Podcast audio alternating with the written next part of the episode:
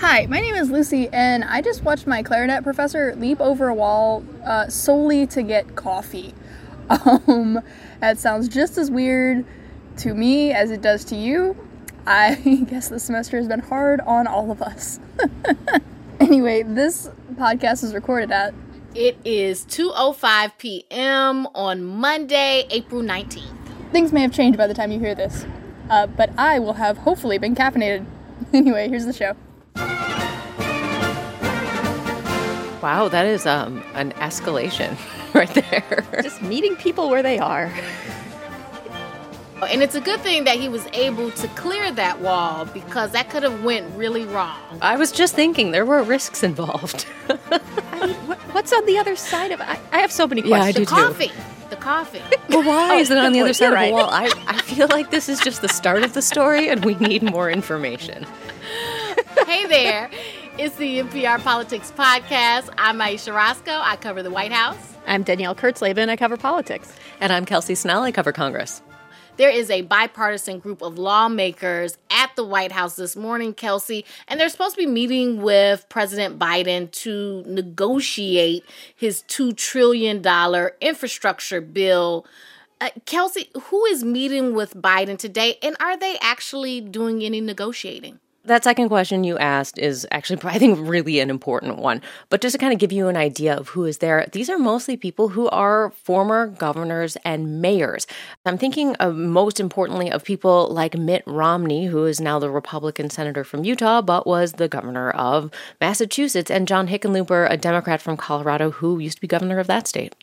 I think the idea here in this group of people is for the White House to try to figure out who the members of Congress are that will be able to kind of frame the stakes of what infrastructure investment means. Like, who are the people who have seen what it means to build a road, or how hard it is to get a highway that goes through three counties, and what if there are potholes in one and not the other, and oh, yeah, what about broadband? Now, there are some other wrinkles here. So the question about negotiations is a good one because is this a meeting or is this a negotiation? Because we saw in the coronavirus drafting process when they were trying to get uh, that big coronavirus relief bill out that there were meetings where the White House brought in Republicans, but you know they didn't actually negotiate. They didn't try to find any kind of middle ground, and you know, this may just be one of those early stage meetings where everybody's feeling out where everybody else's position is, not a true negotiation where they're actually trying to get a deal. So, Kelsey, one question I have is that Biden has been talking for quite a while about wanting this to be bipartisan, and I know he had a meeting with some Republicans and Democrats last week. Do we have any sense so far at how successful he has been at this, at trying to bring more people on board?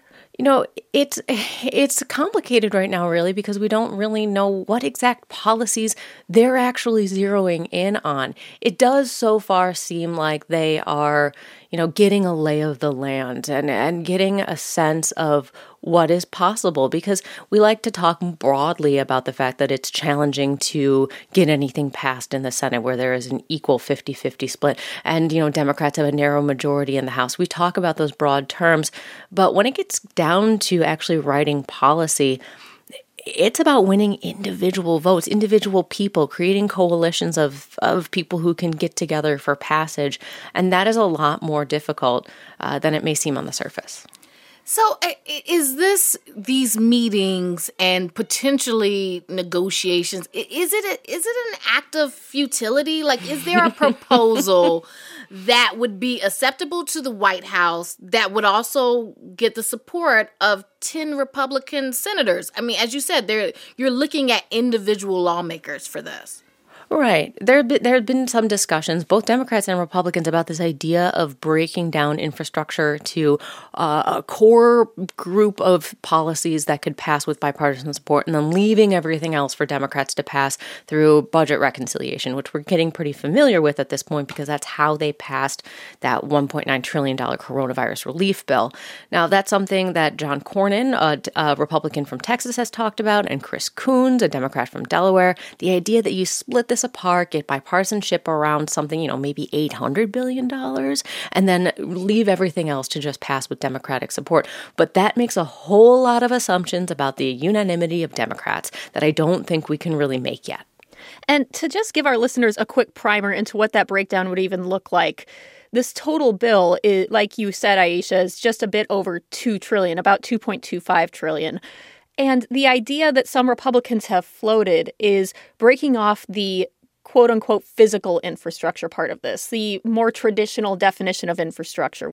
You know, the idea of roads and bridges, uh, transit, that sort of thing, also potentially broadband internet.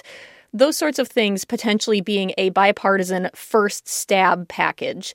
Uh, that would be a bit less than half the size of the full American Jobs Plan uh, infrastructure package Biden is pitching.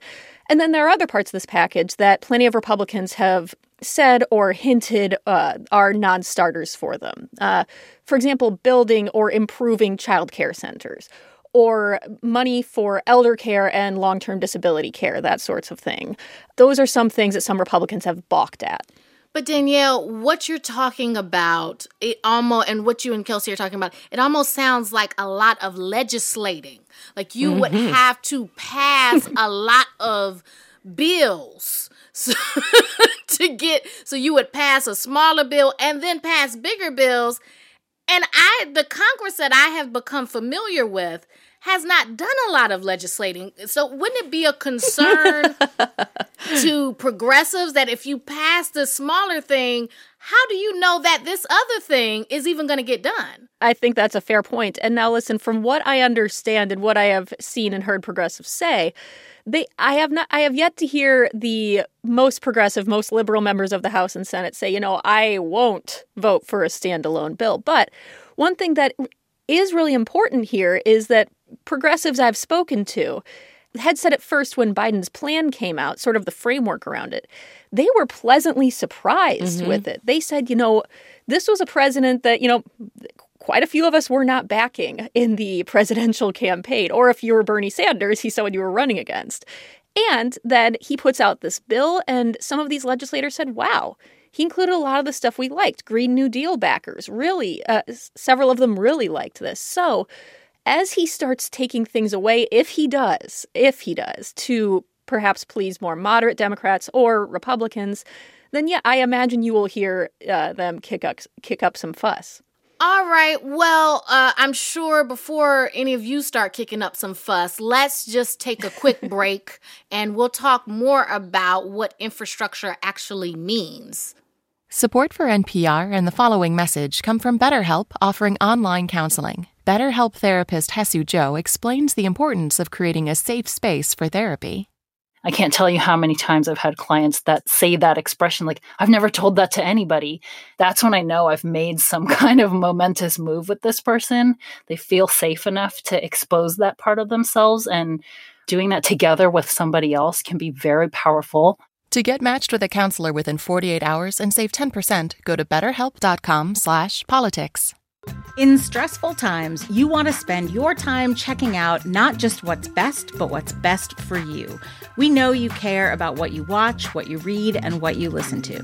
NPR's Pop Culture Happy Hour podcast is with you five days a week to make sure that time is well spent. Listen now to the Pop Culture Happy Hour podcast from NPR. And we're back. Danielle, what is infrastructure? You did a really great story on how the answer to that question really isn't straightforward, right? Uh, well, it depends on who you ask. It depends okay. on how much, okay. how much time you have, right? yeah, no, I mean, look, like we said a little bit earlier in this podcast, often when people talk about infrastructure, it means roads and bridges. Or perhaps you can say that's the thing that the most people agree on that infrastructure is, right? There was a poll from uh, Politico and Morning Consult just last week where they asked people, hey, what is infrastructure? And, you know, roughly 8 in 10 people said transportation, highways. 7 in 10 said public schools. So, okay, those things. But then there's also this question of, well, is it more? And Democrats, some Democrats have been pushing this idea for quite a while. You will remember Elizabeth Warren talked about this at the DNC last year. She gave a whole speech about childcare is infrastructure. That was one of her big messages. And she's not the only one pushing this.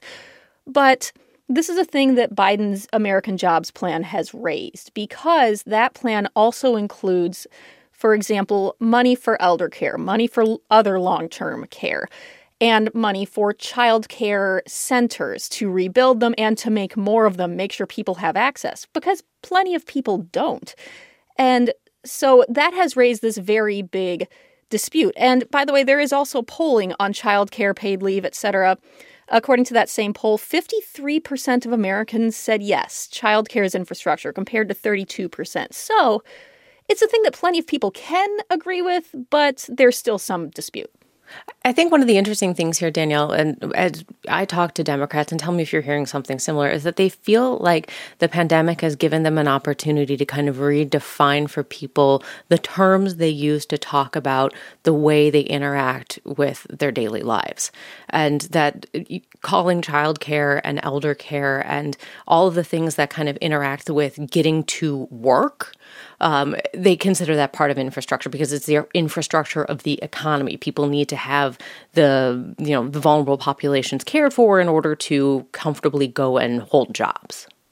Right, yeah. I mean, taking this expanded definition of infrastructure, the logic is this is that Roads and bridges, for example, those allow the economy to run. They are public goods that we put money into to allow the Amazon trucks to drive over them to get the stuff to your house. So you can pay for Amazon's goods, for example. Well, the idea is that paid leave, childcare, elder care are also part of the bedrock of what allows the economy to function. They are things that allow people, and very much particularly women, to participate in the economy. And this is an argument that's been going on around labor economics for quite a while. Women's labor force participation has stalled out. It rose for quite a while there, 70s, 80s, and then it stalled. And one big reason may be uh, a lack of childcare for women. You talked to Congresswoman Katie Porter uh, about this very issue, right? Right, yeah. I mean, she had two big issues with Bi- with Biden's plans as he has laid them out. One is the way he has split it up the American Jobs Plan, the quote unquote infrastructure plan we've talked about, versus the American Families Plan. That is the second part of his whole Build Back Better uh, economic scheme that he is putting out. That half of it is supposed to be much more about care, about child care and elder care, much more than there was in that first half, right? One of her points is listen, you're literally putting the part that is weighted more heavily towards women second. You, that and to her that seems as if he is not prioritizing women. Now the White House, by the way, I asked them about this. They said, "No, no, it is not a sign of how much we're prioritizing this or that." But the other big point she made is look, infrastructure is popular. Democrats like it, Republicans like it. This is a thing that everyone always says they want. But she also had a point to make about why it is so popular versus why uh, childcare legislation, which she's a big proponent of, has not yet passed. Why is that word infrastructure magic? And I think when you look behind that, you start to realize that what infrastructure actually traditionally often has been used as is as code for jobs for men. Kelsey, do you have do you know any timeline for when we might know more about this second part of this uh, infrastructure plan? They've left the the timing of this a little bit open, though. As I talk to people about the timing for actually moving infrastructure in general, there is this pressure to try to get it all done before the end of the fiscal year, which is at the end on September 30th, in part because the idea is they want to be able to use budget reconciliation to wrap up any stray pieces that, you know, can't get bipartisan support, or in the event that nothing can get bipartisan support, that they can do it all with budget reconciliation. It's a situation where Democrats feel like they have to legislate. They have to legislate this year. They have to get things done. They have to make good on promises that they made in the last campaign, and they have to do it before it really gets deep into the winter when people are starting to campaign again. As much as it's uh, painful to hear this, they're already thinking about the next election cycle, particularly for the House. So there is, you know, a little bit of a practical political reason for needing to move quickly. It feels like it's always campaign season around yep. this, this town. Always campaign time. All right, well, let's leave it there for now. I'm Ayesha Rascoe. I cover the White House. I'm Danielle Kurtzleben. I cover politics. And I'm Kelsey Snell. I cover Congress. And thank you for listening to the NPR Politics Podcast.